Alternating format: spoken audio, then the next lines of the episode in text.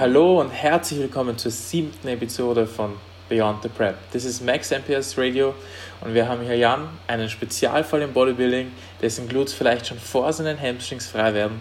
Und wir werden uns anhören, was heute in den letzten Wochen wieder passiert ist, wie Jans Training läuft und wie Jan das Ende seiner vorstehenden Prep oder das, das Ende der bestehenden Prep plant. Und ja, Jan, wie geht's dir? Was ist passiert?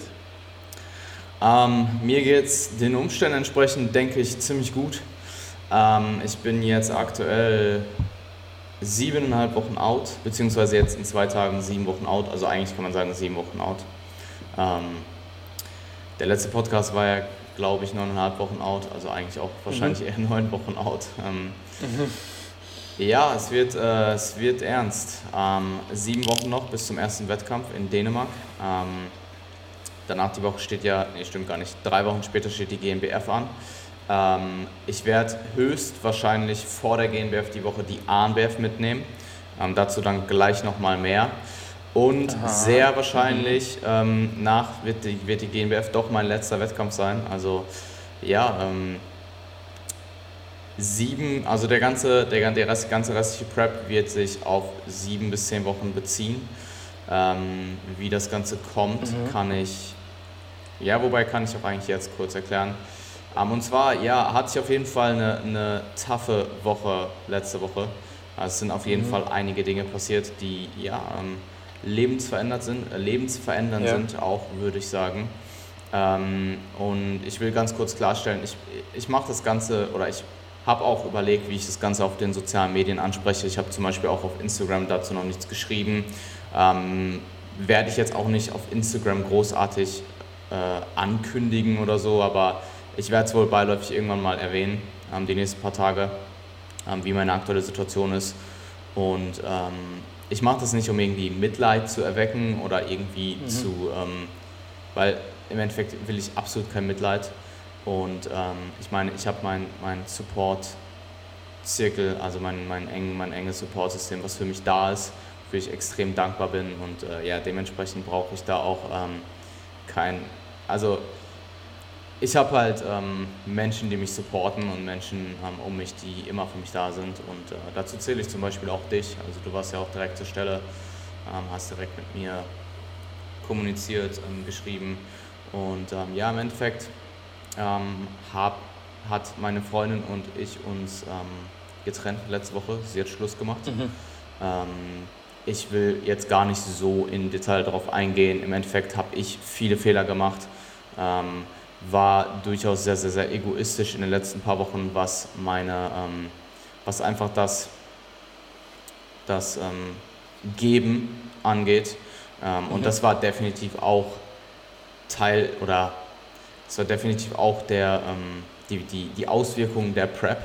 Ähm, es wurde halt über die letzten Wochen immer mehr und ähm, wir haben halt einfach nicht gut genug kommuniziert, beziehungsweise sie dachte, dass sie das nicht mit mir kommunizieren kann, in dem Fall ähm, wegen der Prep, was natürlich voll, vollkommener Schwachsinn ist, weil, also ohne das jetzt irgendwie böse zu meinen, aber im Endeffekt, äh, mein, ich habe das auch in einem anderen Podcast gesagt, zum Beispiel, die Beziehung ist mir wichtiger und ähm, ja, es ist, es ist blöd gelaufen. Sie dachte auch, dass ja. diese Dinge, die jetzt ähm, mit meinem Charakter auch passieren in der Prep, dass diese nicht mehr rückgängig gemacht werden nach der Prep oder nicht mehr, mhm. sich nicht mehr reversen. Ähm, zusätzlich dazu habe ich mir noch einen Schnapper erlaubt, der auch einfach nicht cool war. Also es war wirklich viel Eigenverschulden. Ähm, und das hat jetzt dazu geführt, dass sie im Endeffekt Schluss gemacht hat.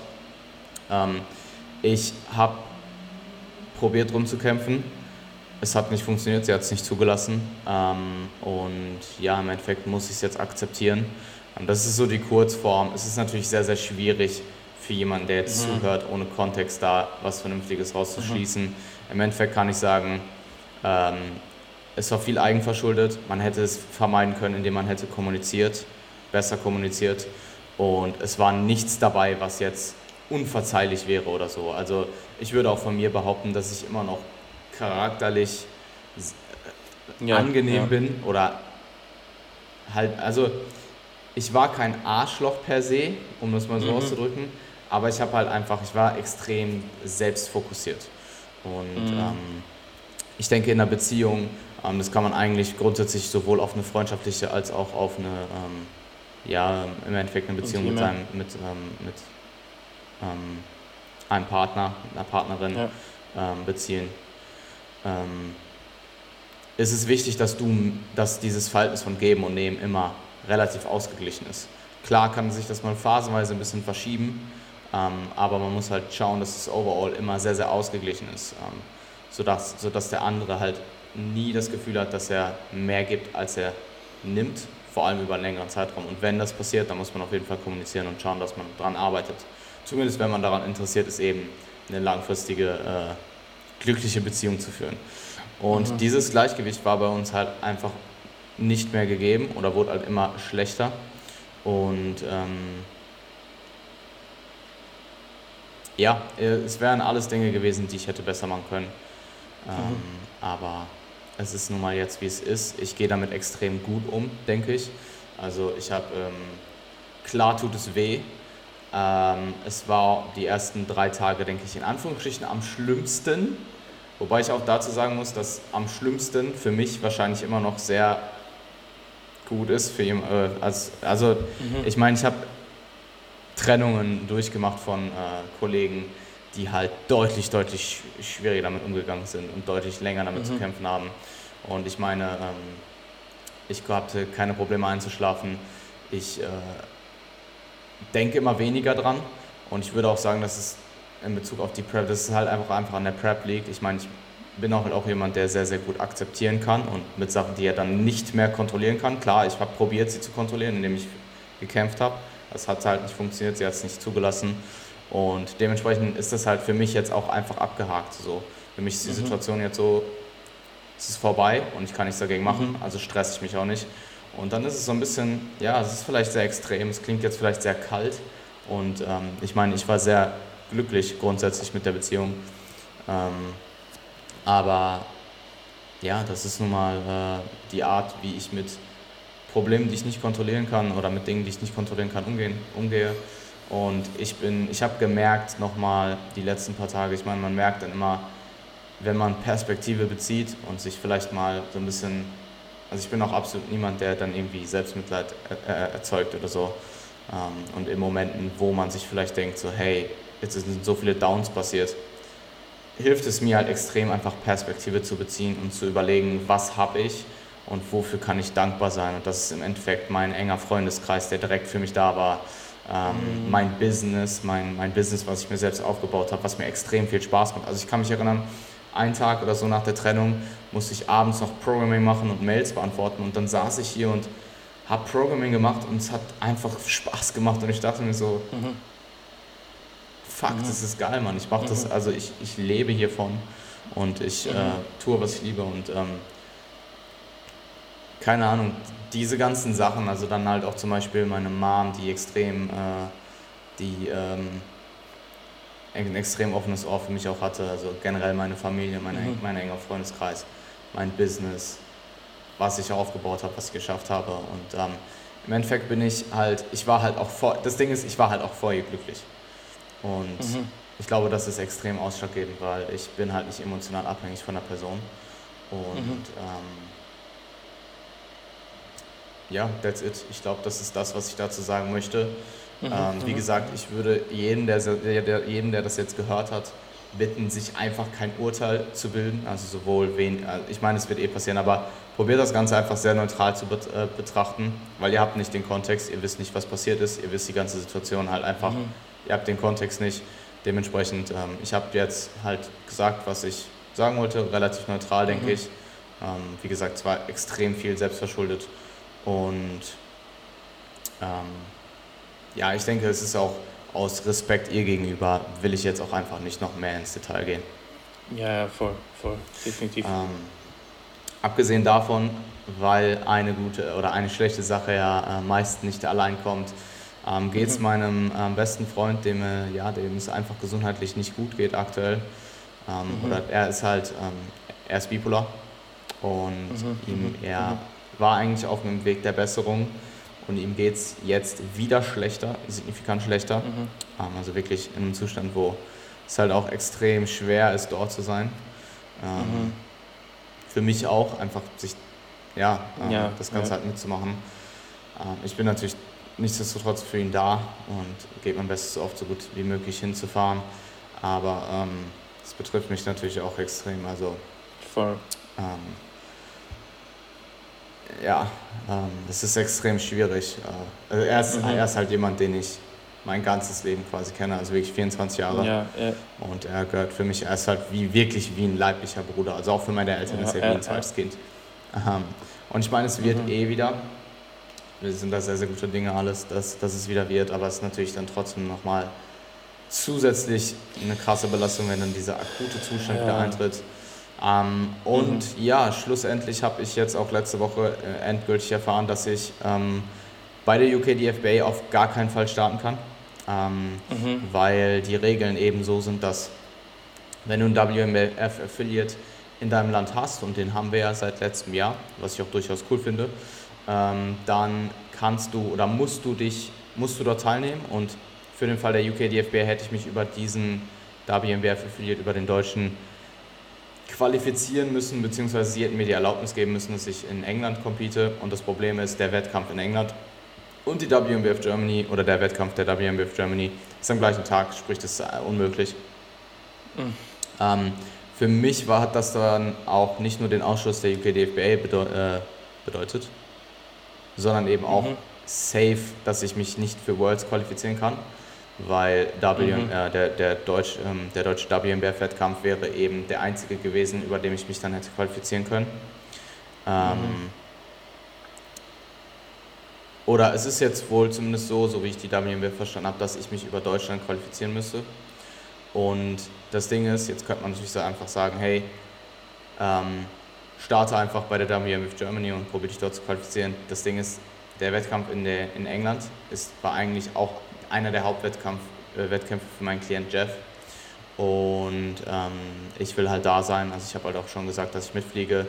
Und ähm, das wird auch auf jeden Fall passieren für den Fall, dass er dort teilnehmen kann. Denn ähm, auch da sind wir noch ziemlich unschlüssig, denn die, ähm, wir haben bisher noch keine Rückmeldung bekommen von der U K D F B A, ob das möglich ist. Ähm, sie haben ja gesagt, dass sie eben quasi, dass man Bewerbungen hinschicken kann, und die Ähm, zum Beispiel die Klienten von Valentin können aufgrund seiner vergangenen Arbeit aus Österreich, weil sie eben keinen Affiliate haben, auch definitiv dort starten, soweit ich das verstanden habe. Mhm. Ähm, mhm. Das Problem nur bei Jeff ist, er war vorher noch nie auf der Bühne und wir haben keine Stage-Shots. Und ähm, mhm. Valentin hatte halt auch schon vorher zu der U K D F B A guten Kontakt. Und jetzt ist halt die Frage, kann Jeff bei der U K D F B A starten? Wenn das der Fall ist, bin ich auf jeden Fall in, und dann, ist halt, dann steht er halt einfach über mir.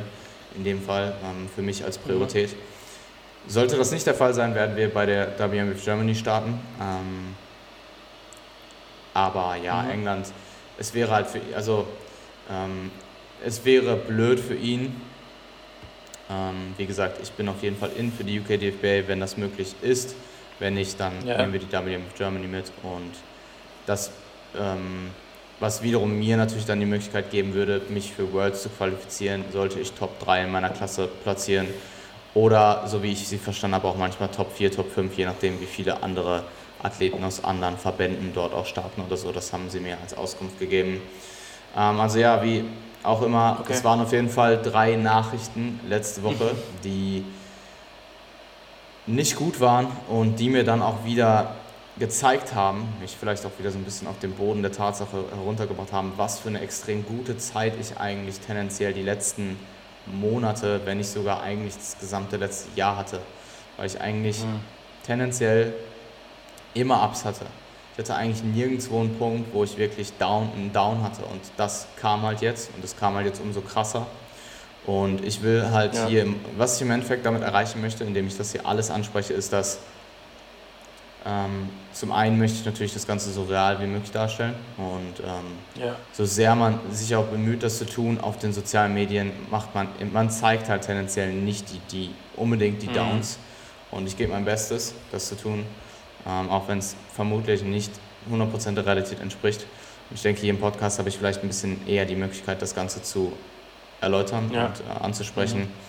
Mhm. Und ähm, ich will im Endeffekt damit sagen, dass egal Und ich meine, ich kriege das ja auch immer wieder mit bei Klienten mit, wenn jemand eine Trennung durchmacht oder einen Todesfall hat oder irgend solche Dinge, die man halt nicht kontrollieren kann und die halt extrem wehtun, ähm, dass diese Dinge passieren. Und wenn du dich gerade in einer Situation befindest, wo du denkst, alles bricht zusammen,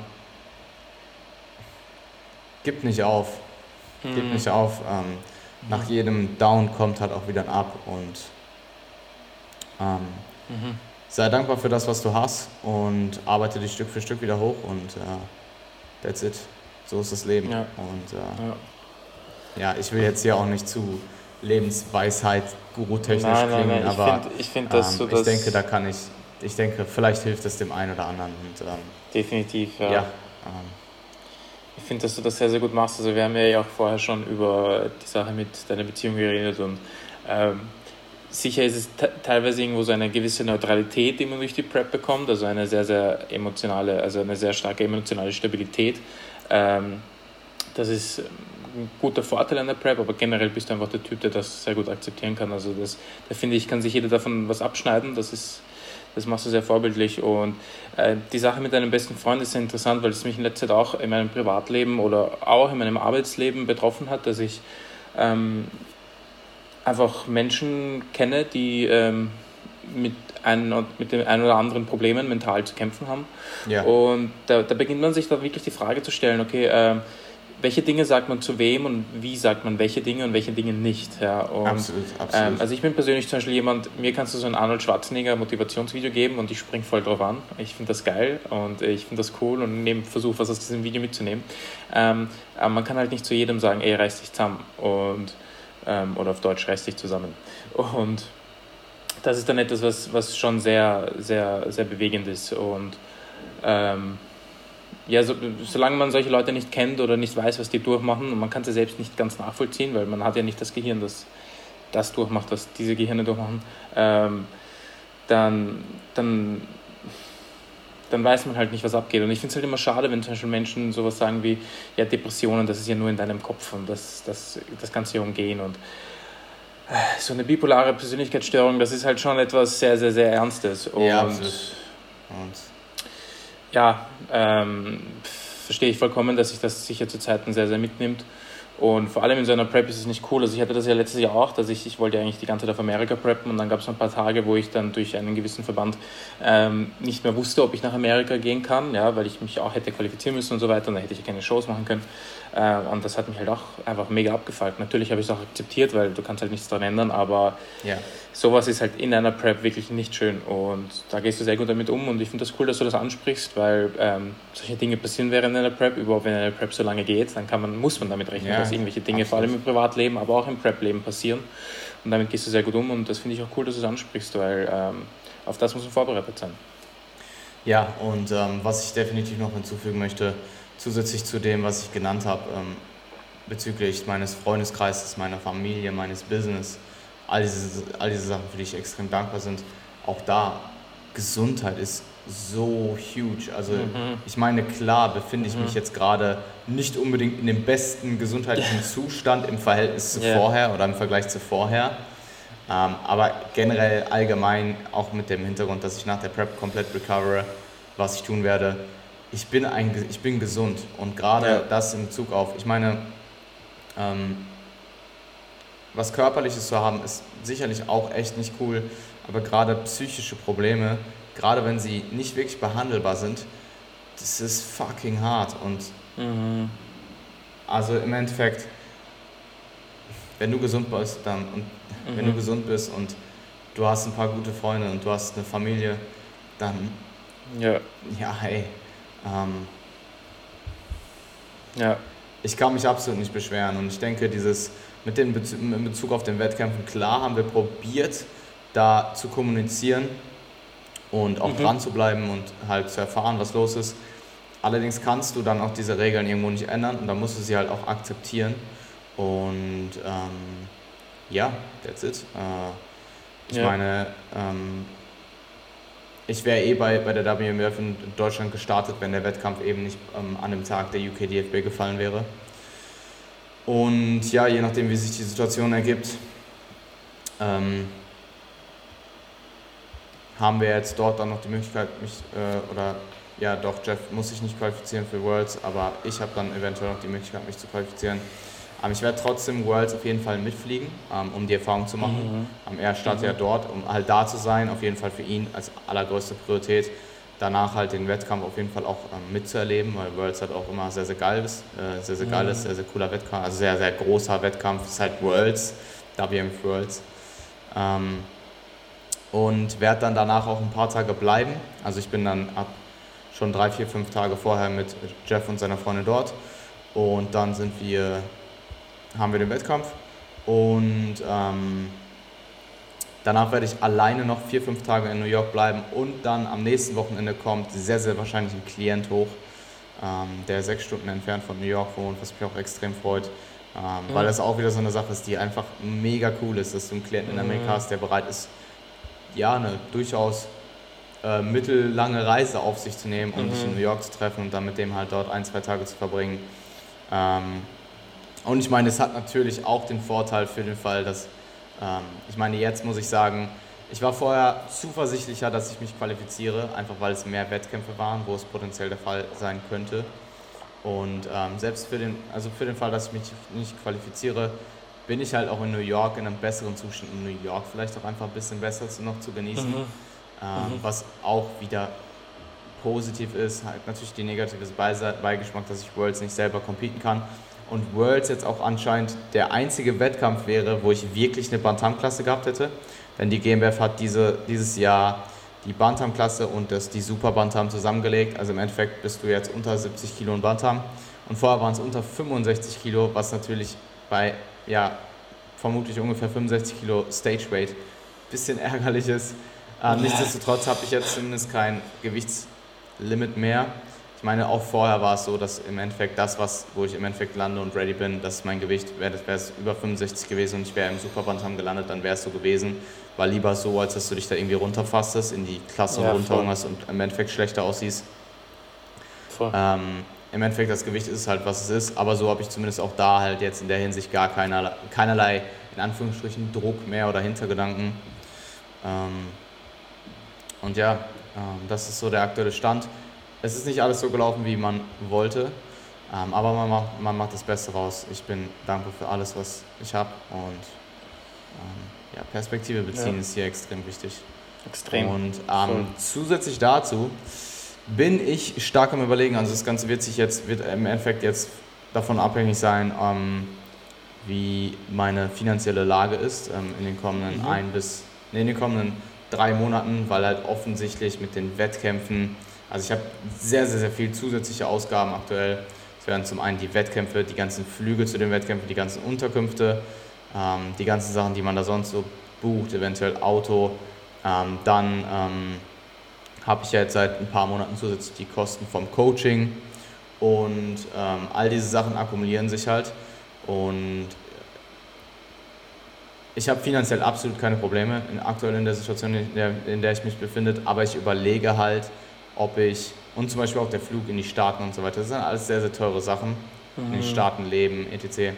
Aber ich bin stark am Überlegen, ob dadurch, dass ich jetzt quasi hier aktuell nicht gebunden bin, also war ich vorher auch nicht, aber dadurch, dass Aline jetzt ja nicht mehr da ist, ähm, habe ich natürlich eh viel eher das, ähm, ich hätte es auch vorher machen können, aber ich hätte es nicht gemacht, weil dann hätte ich die drei Wochen nee. nicht gesehen.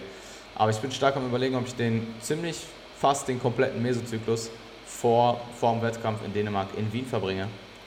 Ähm, und das wird dann darauf berufen, dass ich ja, mir drei, ähm, mir gut zwanzig Tage in Airbnb nehme und dann von Dänemark halt, mhm. äh, von Wien direkt nach Dänemark reise.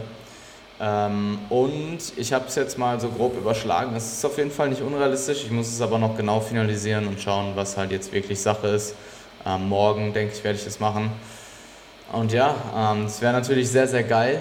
Ähm, muss natürlich sagen, ich habe auch ausgewogen quasi die Vor- und Nachteile. Der Nachteil wäre offensichtlich, dass ich aus meiner Routine rauskomme, die mir extrem, die mich extrem weit gebracht hat mhm. Ähm, mhm. und die sich auch extrem gefestigt hat, die auch mir den Rest der Prep,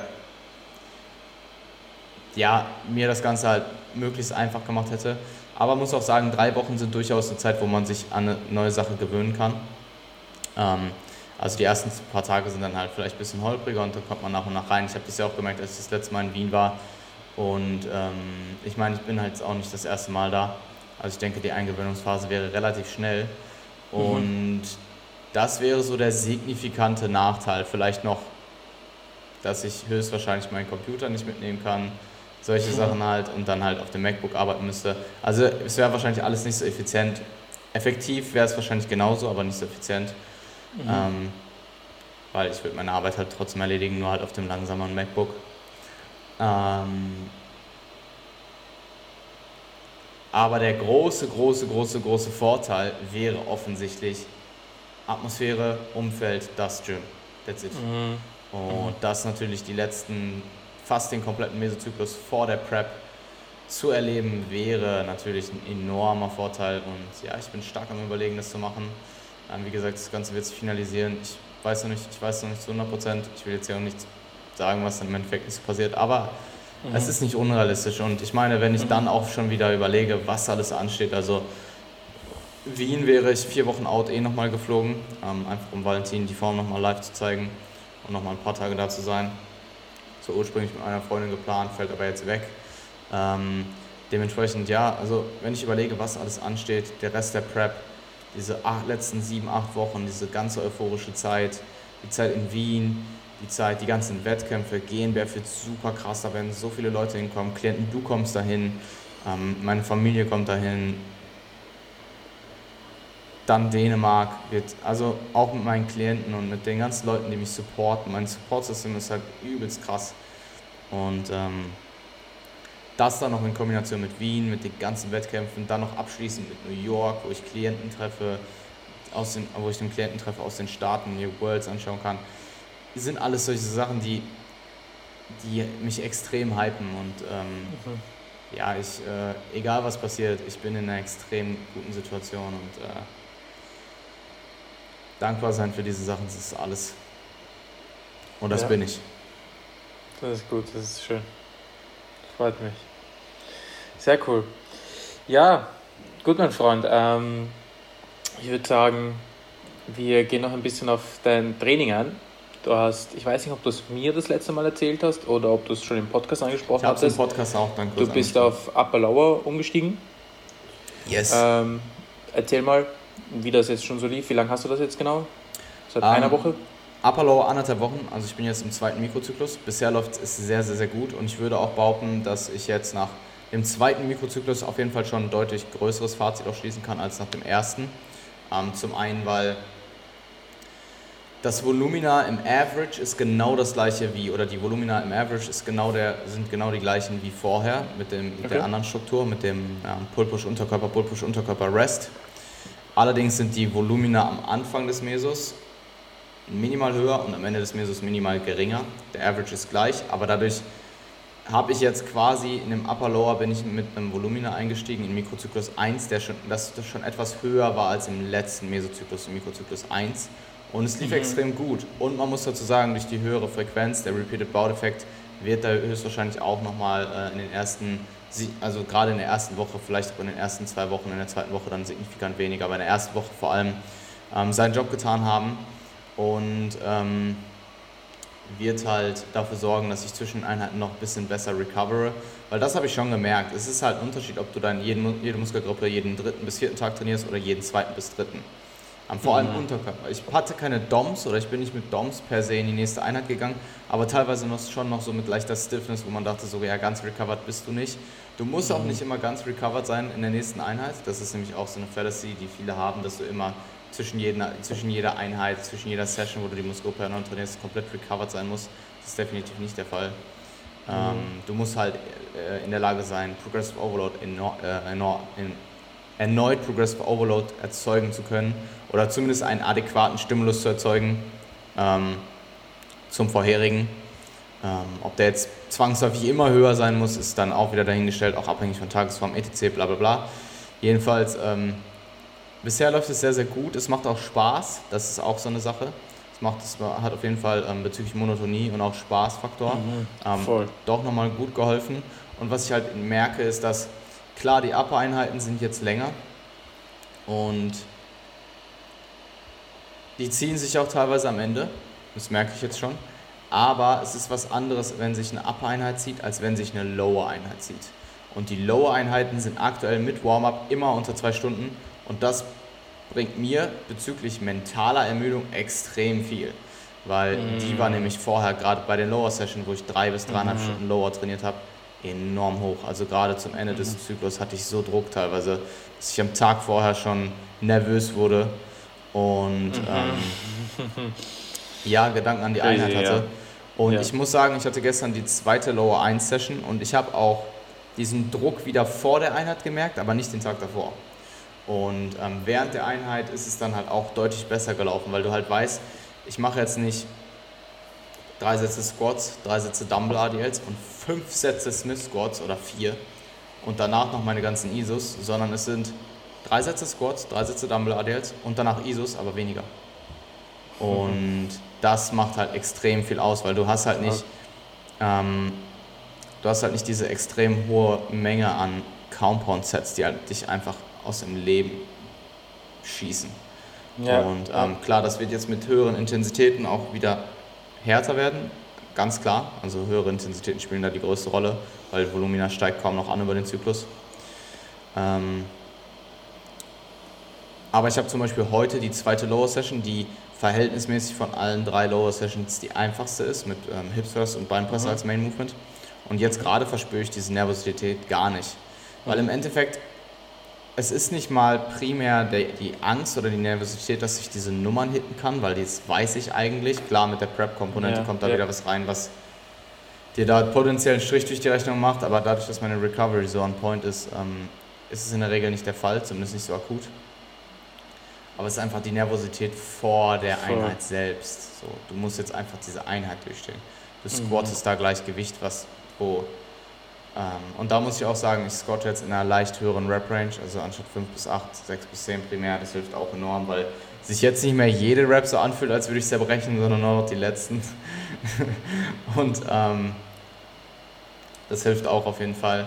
Also habe da einige ähm, Vorkehrungen getroffen, auch zum Beispiel bei A D Ls mache ich jetzt nicht vier Sätze, ähm, reguläres, äh, vier reguläre Sätze A D Ls, sondern zwei Sätze, auch in einer etwas höheren Rep-Range als vorher, und zwei pausierte Sätze, die halt einfach leichter sind. Ähm, in einer auch wieder etwas höheren Rep-Range. Und mir hilft das Ganze nicht, ich glaube nicht mal unbedingt physiologisch, über die gesamte Woche weniger Ermüdung zu akkumulieren, aber definitiv mental. Ähm, mhm. Mental ist das Ganze wesentlich leichter, Motivation zu trainieren ist höher, auch wegen dem Spaßfaktor. Und ja, das war die grundlegende Rationale hinter Upper Lower und bisher funktioniert sie sehr, sehr gut. Let's see. Finalen, finalen Abschluss kann ich erst nach, nach dem, äh, nach dem Mesozyklus mhm. schließen. Mhm.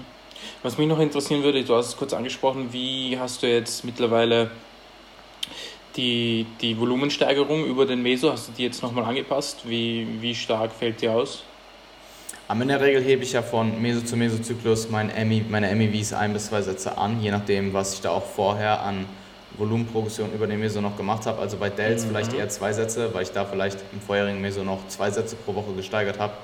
Ähm, aber bei Quads zum Beispiel, wo halt vielleicht maximal ein Satz geaddet wurde pro Woche, eher ein Satz. Und dadurch nähern sich die Volume Landmarks, also dein M E V und dein M R Vs immer näher an und dadurch wird die die Volumenprogression über den Zyklus immer statischer. Also ich habe in vielen Muskelgruppen mittlerweile statisches Volumen, nicht in allen. Zum Beispiel meine Quad-Sätze sind jetzt, glaube ich, aktuell fünfzehn, fünfzehn, sechzehn, sechzehn. Über vier Wochen. Mhm. Und zum Beispiel meine Hamstrings, ich weiß gerade nicht die genaue Satzanzahl, aber das ist ziemlich safe steady. Ähm, mhm. Oder mein Trizeps hat, mach, äh, äh, trainiere ich steady mit zwölf Sätzen pro, Sätze, äh, pro Woche. Mhm. Und Delts habe ich zum Beispiel noch Volumenprogression, das weiß ich. Und Rücken zum Beispiel auch noch. Aber es wird halt immer weniger. Und im nächsten Mesozyklus würde es dann nochmal weniger werden. Und da habe ich vielleicht gar keinen mehr. Also mhm. Volumen wird im Laufe der Zeit in der Diät immer ähm, weniger dynamisch und immer mehr statisch. Einfach ja. aus dem Grund, dass du immer mehr brauchst, um noch Progress zu machen, in Anführungsstrichen, oder deine Muskulatur zu erhalten. Aber auch immer weniger regenerieren kannst. Und dadurch nähert sich das Ganze immer näher an. Und irgendwann bist du vermutlich in der Prep in einem Zustand, wo dein Volumen, was du brauchst, um, dein, um deine Muskulatur zu erhalten, in sehr, sehr späten Phasen der Prep, wo du wirklich mit realistischen fünf bis sechs Prozent Körperfett rumrennst und das Risiko für Muskelverlust, wenn du weiter im Defizit bist, halt extrem hoch ist, wo dein M V vermutlich, dein M A V kurzfristig oder auch längerfristig oder auch längere, längere Zeit, je nachdem wie, wie aggressiv du diätest, wie lange du diätet hast, individuelle Faktoren halt, das ist, dass dein M V dein M A V übersteigt und du per se, per Definition nicht so viel trainieren kannst, dass du deine ganze Muskulatur erhältst. Ähm, aber ja, da befinde ich mich, denke ich, nicht. Und, mhm. Oder ich bin sehr sicher, dass ich mich dort nicht befinde. Und dementsprechend, ja, das war die Anpassung an Volumen. Average mhm. Volumen ist immer noch gleich wie im Zyklus davor, mit der anderen Struktur und auch immer noch gleich wie im Peak-Aufbau. Also ähm, aktuell sehe ich keinen Grund, ähm, das zu verringern, weil ich halt keine Performanceverluste habe, auch nicht in der letzten Woche, auch nicht vom Deload. Geil. Ähm, Geil. Beziehungsweise ich habe Performanceverluste in Push, aber yeah. äh, die sind ja einfach der Prep ähm, geschuldet und das sind halt jetzt einfach Kraftverluste, die ich hinnehmen muss. Ja. Ähm, und Geil. Ja. Okay, also hast du den Punkt der Progression auch schon angesprochen. Das finde ich sehr interessant und ich kann mir auch vorstellen, dass einfach, dass du mental schon weißt, dass jetzt keine vierte Woche auf dich zukommt, wo nochmal das Volumen um zehn Prozent mehr wird, ähm, dass es sehr hilft in einer Prep, vor allem gegen Ende einer Prep und dass es physiologisch natürlich sehr viel Sinn macht, das hast du eh schon erklärt, aber mental auch einfach Entlastung kombiniert dazu, dass ja. du jetzt nicht mehr dreieinhalb Stunden Spielfilm, Spielfilmlängen Leg Days hast, ähm, ist auch sicher sehr viel angenehmer. Und auch die waren noch produktiv. Die waren super ja, produktiv, ja. aber die waren mental halt mm. einfach unfassbar hart. Ja, ja, unfassbar ja. draining. Also ich hatte wirklich Momente, wo ich dachte, ich kann es nicht. Und dann habe ich es mhm. halt trotzdem gemacht. Aber mhm. ähm, ja, ich denke mir halt, warum soll ich es mir härter machen, als ich äh, als es sein muss. Und mit dem Voll. Split, mit der Struktur Voll. Jetzt aktuell, fahre ich, denke ich, Voll. Besser. Ja, und ja. Ähm, an der Stelle Props an Eric Helms, ähm, der das Ganze in seinen, äh, er hat relativ viele Podcasts in letzter Zeit gemacht, ich habe alle gehört. Ja, ja. Und ähm, er hat ja davon, er macht das Ganze ja mit einem G K fünf bis sechs Mal die Woche oder ich glaube fünf Mal die Woche, ich bin gerade nicht ganz sicher. Und er sagt, in einem G K, dadurch, dass er dann nur ein einziges Leg-Movement meistens hat, ist es noch besser. Nur ja. ich muss sagen, das wäre für mich jetzt zu drastisch gewesen, auf G K umzusteigen und ich bin halt auch ein, ich trainiere nicht ganz gerne, ich trainiere nicht gerne Ganzkörper. Mhm. Ähm, okay. Und ich denke, der Upper Lower dreimal die Woche ist da jetzt der beste Trade-off. Ähm, und ja, ich meine, overall, meine Puls, meine Arm, Delt, Isos sind immer noch progressiv. Lower ist immer noch super progressiv. Also, wenn man sich das Ganze im, äh, im Großen und Ganzen anschaut. Also, nur mal als Beispiel: zum Beispiel vom letzten Meso zu diesem Meso. Mein Squat war stagnativ. Meine Beinpresse war progressiv, mein Smith Squat war progressiv, gut, den habe ich auch da erst im Folgen mir so wieder neu reingenommen, also da auch einfach neuronale Faktoren, aber die Beinpresse hatte ich schon seit Anfang der Prep wieder drin. Beinpresse weiterhin progressiv und zwar auch nicht gerade wenig, ich glaube sieben Komma fünf bis zehn Kilo mehr zehn R M und das dann auch zum Beispiel ähm, bestätigt in der ersten Woche durch relative P Rs, also ich habe zum Beispiel hundertachtzig für fünfzehn in letzten Meso äh, in der Beinpresse absolviert mit drei Reps im Tank und diese, diese Meso waren es hundertsiebenundachtzig Komma fünf für drei Reps im Tank im ersten mhm. Mikrozyklus. Mhm. Und ich habe die Beinpresse halt nicht erst seit gestern drin. Ähm, Smith Squat, wie gesagt, ist halt was wieder ein neuronales Movement. Isos gehen langsam hoch, das ist halt auch wieder mit Vorsicht zu genießen. Ich kann da auf jeden Fall Progressive Overload erzeugen über den Zyklus, indem ich halt die Reps in Reserve verringere und einfach ja, mehr Reps mache oder die Load vielleicht noch leicht steigere. Und zum Beispiel mein, mein ähm, um mal auf die Hamstrings einzugehen, mein Langhantel-A D L war im Topsatz stagnativ, in den Backoff-Sätzen progressiv, um fünf mhm. Kilo glaube ich, und den habe ich auch schon Ewigkeiten drin. Mhm. Mein Kurzhantel-A D L ist, seit ich ihn drin habe, ähm, jetzt ist der dritte Meso, glaube ich, äh, ich habe ihn mit der sechs bis, ähm, ich habe ihn mit der, in der sechs bis zehn oder fünf, fünf bis acht Rep Range angefangen mit den sechzigern und bin jetzt in der acht bis zwölf Rep Range und werde die auch hitten. Also ich habe, glaube ich, ähm, die sechziger im, für sieben oder acht gemacht, im ersten, das erste Mal und mache sie jetzt für zwölf mit zwei im Tank. Ähm, Also kann da auch von, von Zyklus zu Zyklus immer ein paar Reps adden. Und mhm. ähm, ich arbeite mich einfach in der Rep-Range hoch, quasi, so kann man sagen. Mhm. Ähm, und ja, ich meine, das sind meine Main, Main, Main Hamstring Movements. Leg Curls, keine Ahnung, ob ich da Progress mache. Ich denke wahrscheinlich eher weniger. Ähm, da hält sich die Performance auch einfach. Aber ich würde schon sagen, dass Lower definitiv, Puls definitiv, Oberkörper-Isos auch tendenziell, ähm, alle noch progressiv sind, ähm, unterschiedlich viel. Aber meine Pushes, meine Druckübungen leiden langsam. Also ich merke es in dem Sinne, ich fange einen Mesozyklus an und hitte eine bestimmte Anzahl an Performance für drei Reps in Reserve und will dann nächste Woche entweder minimal Gewicht adden und weniger Reps in Reserve machen und die gleiche Performance haben oder die gleiche, das gleiche Gewicht bei weniger Reps in Reserve für mehr Reps hitten und schaffe es einfach teilweise nicht. Also ich habe zum Beispiel gestern ähm, in meiner Pull-fokussierten Upper-Session, wo ich drei Sätze Bankdrückmaschine nur habe, habe ich genau die gleiche Performance wieder vor die Woche gemacht, anstatt mit drei, mit zwei Reps in Reserve. Ich habe eine Rep adden können, über drei Sätze. Mit weniger Reps, mit einer Rep in Reserve über drei Sätze weniger. Also eigentlich nicht besonders gut. Aber mhm. hey, ähm, das ist halt einfach der Punkt, an dem ich dagegen ankämpfe, intelligent dagegen ankämpfe ähm, und es dann auch einfach irgendwo akzeptiere. Und es war ja auch irgendwo, ich meine, man sollte es nicht erwarten. Man sollte so lange wie möglich mit dem progressiven Training, Mindset trainieren. Aber ja, zu sagen, dass du dreizehn Kilogramm Körpergewicht verlierst, was ich bis jetzt verloren habe, dreizehn Kilogramm Körpergewicht, dass du keine Kraft verlierst in der Prep, ähm, gerade wenn es aufs Ende zugeht, ist wahrscheinlich für die meisten äh, eine Illusion. Und das Ganze jetzt einfach akzeptieren, zu akzeptieren und damit umzugehen und dagegen anzukämpfen, so gut es geht, ist das Beste, was ich machen kann. Ja, genau. Sehe ich auch so. Das ist perfekt auf den Punkt gebracht. Gut, äh, dreizehn Kilo Körpergewicht bisher abgenommen.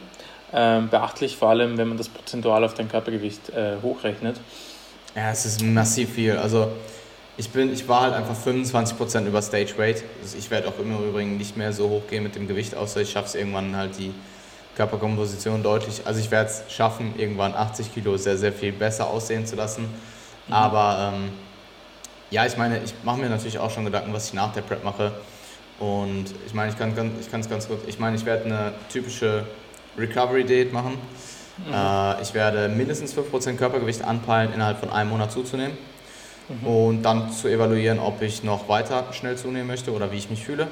Ähm, und von da aus, das sollten dann zwischen achtundsechzig und einundsiebzig Kilogramm sein, ähm, je nachdem auch wie viel Glykogen ich gaine, wie viel Bloat ich gaine von dem ganzen, von dem ganzen äh, Kalorienüberschuss. Mhm. Werd von da aus vermutlich erstmal so Richtung fünfundsechzig, äh, fünfundsiebzig pushen, ähm, über sechs Monate Aufbau mindestens, bevor ich dann in irgendeiner Weise an einen Minicut denke und dann wieder zurückziehe und so halt langfristig meine Offseason plane. Mhm. Ähm, aber ja, der Plan ist auf jeden Fall nicht wieder auf einundachtzig hochzugehen äh, direkt. Und das werde ich auch sehr, sehr sicher schaffen, weil ich weiß, wie ich mich jetzt mit siebzig gefühlt habe. Ich weiß auch, wie ich mich jetzt aktuell mit achtundsechzig fühle. Ähm, klar, es ist nicht so ganz zu vergleichen mit dem Weg nach oben, aber ich bin sehr sicher, dass ich nicht auf einundachtzig Kilogramm äh, hochgehen werde innerhalb von naja, zwei, drei Monaten oder so. Mhm, das wird mir nicht passieren. Mhm. Ich habe da, ja. denke ich, sehr viel Kontrolle über mich selbst und einen sehr, sehr guten Plan. Ja. Und du, du hast auch schon die Phase hinter dir, wo man mal ähm, etwas zu viel isst. Du kennst das schon, du kennst das Gefühl, das es mit sich bringt, du weißt, dass es dir nicht viel bringt. Und vor allem bist du sehr gut darin, deinen dein Lifestyle darum herum zu, zu bilden und zu organisieren. Und das hilft halt extrem. Also überhaupt jetzt nach den zwei Preps kann ich nur sagen, je mehr man das Leben daran ähm, anpassen kann, dass man in einer so hungrigen Phase ist, Post-Prep, ähm, desto besser läuft es, desto besser kann man es dann gestalten. Ähm, also das, was bei, eben bei mir mit dem Studium, das war komplett konträr zu dem, was ich eigentlich vorhatte. Und deswegen denke ich auch, dass es dir gut gelingen wird. Es wird sicher nicht leicht, das weißt du eh selbst, aber ähm, ich denke schon, dass du das ganz gut machen wirst. Okay, ähm, also dreizehn Kilo Körpergewicht, an welchem Punkt bist du jetzt, was die Ernährung angeht? Wie, wie, wie ist nicht nur dein Hunger, aber wie ist dein Food Focus? Wie, wie sind deine Mahlzeiten und hat sich da irgendwas geändert? Also ich muss sagen, im Diet Break war am Ende mein Food Focus zwischendurch wieder mehr. weil man sich halt auch nicht so, man hat so nicht so einen Fokus auf Training wegen Deload, et cetera und halt auch nicht per se auf dem, auf der, man hat halt in der Woche keinen Fettverlust oder ja. für gewöhnlich nicht. Ähm, und ja, ich habe halt gemerkt, dass ich dann schon wieder mehr mich aufs Essen fokussiere, einfach weil diese anderen Dinge gerade nicht so relevant sind im Diet Break. Also klar sind sie relevant, ich habe sie im Hinterkopf, aber es ist halt einfach weniger Fokus dort drauf. Und ich habe dann gemerkt, sobald ich wieder in die Diät gekommen bin, und ich meine, wir sind jetzt auch gut aggressiv reingegangen, wir pushen lieber jetzt den Meso ähm, proaktiv noch etwas mehr, als dass wir dann im nächsten Meso ja, ja. proaktiv vor dem Wettkampf nochmal mehr pushen müssen. Mhm. Was uns bisher auch sehr, sehr gut gelungen ist. Wir sind jetzt bei den Kalorien äh, bei neunzehnhundert im Average, was nicht viel ist für mich. Und ich mhm. weiß auch, dass ich im letzten Mesozyklus am Ende hatte Valentin die Kalorien schon mal reduziert, ich glaube auf zweitausend im Average. Und da dachte ich schon so, oh, das wird schon knackig. Jetzt ist es nochmal weniger. Und ich muss sagen, ich glaube, ich hatte noch nie so wenig Probleme, meine, meine Kalorien zu hitten. Also es war mhm. immer schon extrem einfach, diese Prep. Essen ist mit Abstand das geringste Problem in dieser Prep für mich mhm. bisher. Mhm. Ähm, ich habe mittlerweile noch nicht mal, also ich habe mittlerweile noch nicht mal mehr dieses, ich hatte zwischendurch dann schon auch mehr, nicht Cravings, aber einfach per se nach dem Essen das Gefühl so, oh, ich könnte schon noch mehr essen. Selbst das habe ich nicht mehr. Weil ich mittlerweile, ich esse und in dem Moment, wo ich esse, genieße ich, es schmeckt mir gut, alles keine Frage, aber dann ist das Meal weg und ich verschwende keinen Gedanken daran, mhm. mehr zu essen, mhm. weil es wird nicht passieren. Es wird mhm. in keinem Fall passieren. Es mhm. gibt nicht die Möglichkeit für mich, mehr zu essen, also denke ich auch nicht drüber nach. Ja. Und das ja. habe ich extrem drin. Also Food Focus, würde ich sagen, ist ziemlich gering. Ich bin die hedonische Treppe ein bisschen hochgestiegen, immer noch nicht ins ganz Extreme und da werde ich auch, denke ich, nicht hin. Also ich habe mittlerweile ein Eiklar-Omelette äh, morgens anstatt ähm, meinem Mug-Cake. Ich esse mehr Gemüse abends. Aber zum Beispiel auch an einem Refeed ähm, lege ich die Priorität nicht darauf, jetzt die mehr Kalorien zu nutzen, um satter zu werden, sondern meine Trainingsperformance zu maximieren, indem ich mehr Post-Workout kon- äh, an Nahrung konsumiere und auch ein bisschen mehr Pre-Workout. Also ein bisschen mehr Pre-Workout, weil ich denke, dass Pre-Workout bei mir aktuell am meisten Performance-Einfluss äh, hat. Und da ist meine Portion auch an Low-Days schon immer sehr, sehr groß mit achtzig Gramm Oats, fünfzehn Gramm Schokolade, einer Portion Whey und äh, zweihundert Gramm Heidelbeeren. An einem Refeed ähm, adde ich dann meistens nochmal zwanzig Gramm Oats, ein bisschen mehr Schokolade, einfach um noch ein bisschen mehr Kalorien insgesamt Pre-Workout reinzubekommen. Ähm, aber was ich dann eben auch mache, ist, dass ich sehr, sehr viel Carbs oder fast den Großteil der Carbs, die ich an dem Refeeds mehr konsumiere, Post-Workout konsumiere. Ähm, mhm. Einfach um da meine Regeneration zu maximieren und mein Peri-Workout-Nutrition, ja. ähm, die immer mehr eine Rolle spielen wird in einem Zustand wie diesen. Und selbst wenn es nur ein, eine Komma-Prozent-Stelle ausmacht, dann nehme ich sie mit. Ja. Und mein, an einem Refeed zum Beispiel abends, meine Meals sind sehr gleich wie an einem Low-Day. Das macht es mir halt extrem leicht, weil ich halt auch einfach nicht mehr drüber nachdenke, so hey, was könnte ich jetzt noch reinfitten mhm. und so. Ich esse einfach das, was ich immer esse und pass, habe leichte Anpassungen. Und wenn es eine Anpassung vom Coach gibt oder eine Anpassung bezüglich den Refeeds, dann mache ich die. Ich esse nicht jeden Tag komplett das Gleiche, das stimmt nicht. Mhm. Ähm, aber größtenteils die Mengen variieren manchmal ein bisschen. Manchmal ehrlich mhm. ein bisschen was von dem dabei und dem dabei, je nachdem wie es passt. Aber ich würde schon sagen, dass ich sehr wenig Zeit daran investiere, in meinem Fitnesspro irgendwie rumzuprobieren. Also ich in der Regel am Vorabend oder am Morgen habe ich vielleicht fünf Minuten Zeit, damit alles einzutracken. That's it. Und mhm. ähm, ja, also Essen ist... Essen kommt bald. Ich kann bald wieder essen. Also warum soll ich ja, mir voll. jetzt gerade, wenn es halt nicht relevant ist, Gedanken darum machen? Voll. Das ist... Auch der Gedanke, den ich immer hatte, es, ist, es werden Jahre folgen, an denen du jetzt gut essen gehen wirst und den Kühlschrank voll hast und essen kannst, was du willst. Also ähm, der Gedanke macht es sehr viel einfacher, währenddessen nicht so stark mit Food Focus zu kämpfen. Und das freut mich sehr, dass du auch ähm, das so schaffst, geschafft hast und schaffen wirst, das so zu integrieren in die Prep, weil das ähm, immer schade ist, denke ich, wenn jemand in der Prep am meisten unter dem Hunger leidet. Weil mhm. das sollte meiner Meinung nach nicht der schlimmste Faktor sein. Das sollte es nicht sein. Weil sobald du so stark unter dem Hunger leidest, merkst du schon gar nicht mehr, wie lang, wie, wie sehr dein ganzes Leben um die Prep, Prep herum leidet. Ja. Ähm, weil so groß darf der Hunger gar nicht werden oder der Food Focus. Und der, der Law of Acceptance hilft da sehr gut, denke ich. Dass man einfach wirklich ja. das lernt ja. zu akzeptieren und äh, wie man das mit jeder Kleinigkeit im Alltag tun kann und immer üben kann und einfach sagen kann, okay, ich muss es akzeptieren, ja, wie du es heute schon oft angesprochen hast, und das ist halt in der Prep extrem geil. Obwohl, was ich sagen muss, also ich muss sagen, Cravings gar nicht, also ist jetzt irgendwas bestimmtes crave gar nicht. Mhm. Da, ich könnte natürlich mehr essen, aber das ist ja, für mich ja, halt ja. auch kein Faktor mehr. Das ist ja, einfach meine Mentalität ja. jetzt gerade in der heißen Phase vor der Prep, wo ich halt einfach nicht mehr darüber nachdenken möchte und es dementsprechend auch nicht zulasse. Hunger war jetzt zum Beispiel die letzten zwei, drei Tage, habe ich das gemerkt, ein bisschen mehr relevant. Also ich hatte schon so, und das hatte ich zum Beispiel auch vorher nie. Beziehungsweise wenn ich es mal hatte, in der wirklich seltenen Situation, dann ist es da auch einfach Akzeptanz. Also ich, Hunger geht auch eh wieder bald weg dann. Nach ein paar, einer halben Stunde ist der Hunger wieder weg. Und auch da ist halt die Sache, gut, ich habe Hunger, okay, cool, bye. Ähm, was ich gemerkt habe, ist, dass ich, ich habe, glaube ich, zwei, dreimal von Essen geträumt. das, muss ich, das muss ich zugeben. Ich habe äh, von Essen geträumt.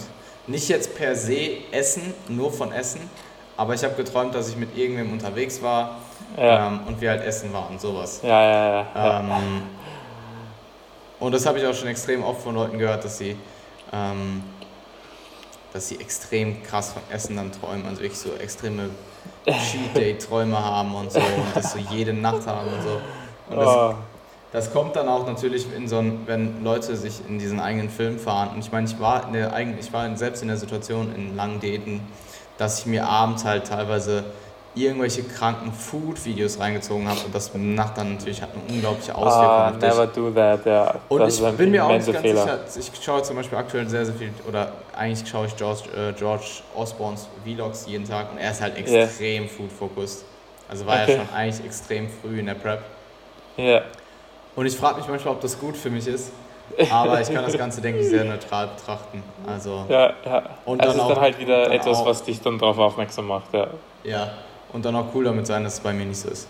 Aber ja. ich muss natürlich auch sagen, ich bin bei weitem nicht so lean wie er aktuell. Also nicht ja. bei weitem nicht so lean, aber ich bin erst auf jeden Fall nochmal ein gutes Stück mehr Fakt. Mhm. Aber ich weiß halt, in, er war halt auch schon zwanzig Wochen, nicht zwanzig Wochen, aber er war auch schon sechzehn Wochen out. So, also.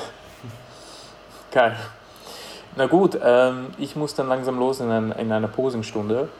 Yes, Wollen yes. wir den Podcast noch beenden, indem du ganz kurz ansprichst, wie die Physik sich verändert hat? Ja, gerne. Ähm, also ich habe die letzten, ähm, ich habe in dem Diet Break wieder ein Kilogramm ungefähr gegaint, was aber im Vergleich zu den Diet Breaks davor äh, wenig war. Davor waren es immer tendenziell eher zwei Kilo. Und das ist halt auch dieser Bloat, den man halt einfach, äh, den ich mittlerweile in, bei mir erwarte. Viele Leute verlieren Gewicht im Diet Break, bei mir ist es definitiv nicht der Fall, ich gaine. Mhm. Ähm, vor allem nach ein paar High Days, also ein High Day meistens nie, aber so nach ein, zwei, drei High Days wird es dann immer geht mein Gewicht immer rauf. Und ich habe ähm, jetzt im, die ersten anderthalb Wochen wieder sehr, sehr gut Gewicht verloren, also ziemlich on point, nach Plan, diese null Komma acht sieben fünf bis null Komma sieben fünf bis null Komma acht sieben fünf Prozent pro Kilogramm Körpergewicht. Hatte auch gestern einen Low nach dem ersten Refeed, jetzt nach dem zweiten Refeed ist es wieder ein bisschen höher gewesen heute Morgen. Aber auch da, das trifft, trifft sich ja wieder mit der, was ich gerade gesagt habe, dass ich nach mehr High Days, auch wenn die Refeeds aktuell keine wirklichen High Days sind, also ich bin nicht auf Maintenance, sondern immer noch im Defizit, dass ich dazu tendiere, Gewicht zuzunehmen. Aber ich bin sehr zuversichtlich, dass jetzt den Rest der Woche wieder sinkt. Ähm, Gewichtsverlust ist ziemlich gut, und dementsprechend zieht die Physik halt nach. Also ich würde sagen, Glutes werden immer freier von Woche zu Woche. Meine Glutes sind mhm. im Verhältnis zu meinen Love Handles und meinen Hamstrings schon ziemlich frei. Ähm, also ich merke jetzt auch langsam so Stellen. Ich kann an meinen Laufhandles immer noch fett greifen. Mhm. Auch da wird es immer weniger, aber da kann ich es noch greifen. Und an mhm. den Glutes zum Beispiel ist es schon eher so ein Kneifen mhm. und nicht mehr greifen. Und ähm, ja, Quads sind extrem lean, also die werden auf jeden Fall in den nächsten paar Wochen in sein. Und ähm, wir sind on schedule, ähm, wenn auch jetzt nicht großartig der Schedule voraus. Mhm. Ähm, aber das Ganze ist neutral zu betrachten, solange es weiterhin so gut läuft vom Gewichtsverlust und auch von dem Physik-Progress. Und was ich auch gemerkt habe, ist, dass ich meine Hamstrings wohl noch ein bisschen besser ansteuern könnte. Also ich habe jetzt ähm, mhm. in den letzten zwei Videos, die ich morgens gemacht habe, habe ich gesehen, dass ich teilweise meine Hamstrings schlechter und besser ansteuere beim Posen. Und dass ich eigentlich, glaube ich, mehr Hamstring-Details habe, zumindest im Rechten, als ich glaube. Und ähm, das könnte interessant werden, wenn ich das schaffe, die immer so anzuspannen. Ähm, mhm. Mhm. Und ja, also Lower, lower Back, ähm, Love Handles, Hüfte drum. Was mir immer sehr geholfen hat, ist einfach Adduktion. Was? Für die Hamstrings. Mir hat Adduktion immer sehr geholfen, also dass ich die Zehen zueinander ziehe. Zueinander, weil ich probiere sie aktuell, ja. ich probiere quasi aktuell auch so ein bisschen den, quasi einen Leg Curl zu erzeugen, indem ich meine, meine Fuß nach ja. hinten drücke. Aber ja, Adduktion ja, ja. müsste ich vielleicht auch nochmal probieren. Das könnte ja. mal Vor allem machen. In den Posen, wo du ja dann ähm, den einen Fuß weiter hinten hast, die Zehenspitze dieses Fußes, also des hinterliegenden Fußes, zum Vorstehenden zu ziehen, ja, also eigentlich Adduktion zu machen in beiden Beinen, das hat mir immer sehr geholfen. Ja. Interessant, probiere ich mal aus. Ich habe eh, äh, die, ich hab eh eine Posing-Session mit Valentin und dann auch, ja. äh, wenn ich in Wien bin, denke ich, werden wir dann noch einiges tweaken. Mhm. Ähm, ansonsten, ich habe meine Posing-Routine das erste Mal ganz aufgenommen. Ähm, die steht jetzt soweit. Ähm, wir haben die Transitions okay. alle in, jetzt geht es nur noch darum, sie zu üben. Ähm, cool. Wird sehr, sehr cool. Also ich bin Song zufrieden. Hast du schon verraten? Hast du noch nicht? Nein, werde ich, werd ich noch nicht verraten. Okay. Es wird Audio Machine. Das, das kann ich verraten. Das, das, hat, das wissen wir schon. Das wissen wir schon, ja. Das wird episch. Okay. Achso, ich kann dir cool. den Song gerne verraten. Ich kann dir auch schon Videos schicken. Ah, V I P. Geil. Du kriegst hier cool. die, die exklusiven ja. Einblicke. Okay. Cool. Äh, war eine sehr interessante Episode. Ja, wie du schon ja. gesagt hast, auch sehr real, ja, dass die Leute auch wissen, wie, wie das Privatleben und generell das Prep-Leben manchmal tangiert wird, äh, womit man zu kämpfen hat. Und auch die Änderungen im Training sind sehr interessant. Ähm, konnte ich auf jeden Fall was für mich mitnehmen. Und Freut ja, mich. Bin schon gespannt auf die nächste Episode Beyond the Prep. Und ja, wünsche und allen. Das werde, das werde ich jetzt schon verraten, einfach weil ich es verraten will. Wir werden eine Episode mhm, mit Valentin machen. Wir voll, werden eine voll, voll. Mit Valentin machen, ähm, quasi so wie letztes Jahr mit Burton und dieses Jahr genau. mit meinem Coach. Ähm, und ja, es wird extrem geil. Ich weiß noch nicht genau, ja. ob ich es nächstes Mal mache, also dann quasi ähm, fünf Wochen out oder drei Wochen out. Das müssen wir ich habe mir gerade gedacht, wenn das mit Wien zustande kommt, wäre es ja sehr cool, wenn wir es dann im Videoformat in Wien im Gym machen. Könnten wir auch so machen. Ja, ähm, das würde sich sehr gut anbieten. Müsstest du halt nur entscheiden, wie das mit den Timeframes ist. Vielleicht, vielleicht könnten, ja, ich, ich frage ihn mal. Ja. Und vielleicht, ja, wie auch immer. Ich habe hab eine Idee. Na gut, ähm, ich verabschiede mich. War eine coole Episode. Ich wünsche allen Zuhörern ein gelungenes Diäten oder einen gelungenen Aufbau, je nachdem, in welcher Phase ihr gerade seid. Und bis zum nächsten Mal. Ja, absolut. Danke dir und äh, schönen Tag. Danke dir, ebenso. Baba. Mach's gut. Ciao, ciao.